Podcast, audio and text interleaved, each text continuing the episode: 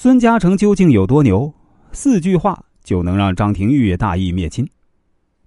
孙嘉诚，雍正王朝中最让人敬重也最让人畏惧的所在啊！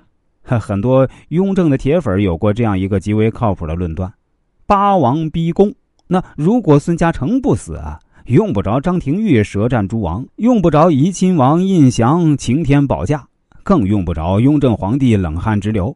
但是孙嘉诚自己就能团灭八爷党，外加四个旗主王爷。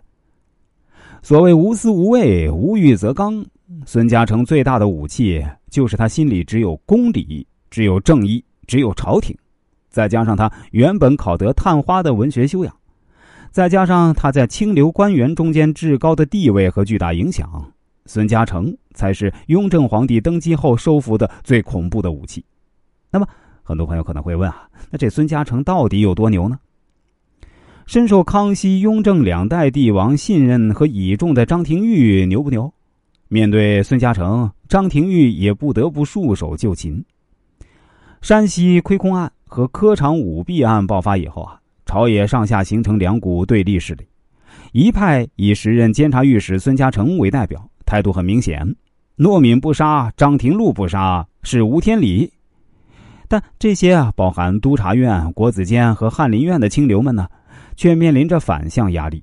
正如一位清流官员所言：“保他们的人很多呀，有六部正副堂官，还有各省的督府，势力很大呀。而且是以连亲王为首，这中间还夹杂着张中堂、龙中堂，咱们这些人似乎力量不够啊。是不是等李福李大人和十八房监考官们出了围，咱们再联名上奏？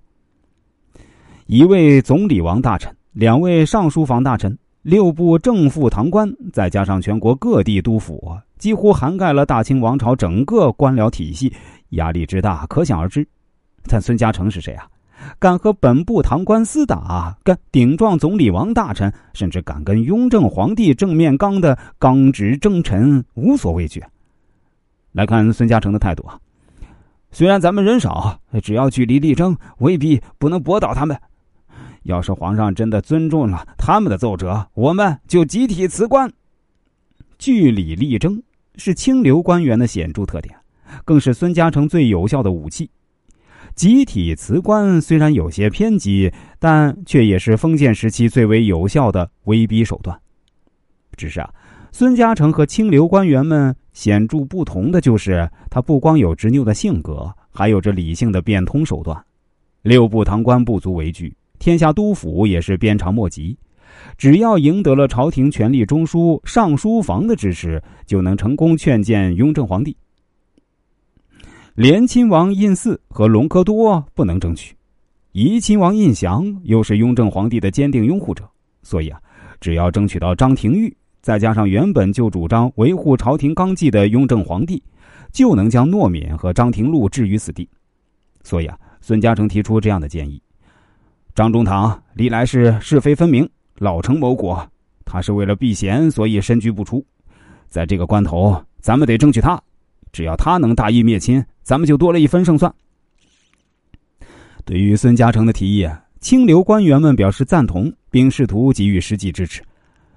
诸位，孙大人所言极是，咱们啊一块儿见他。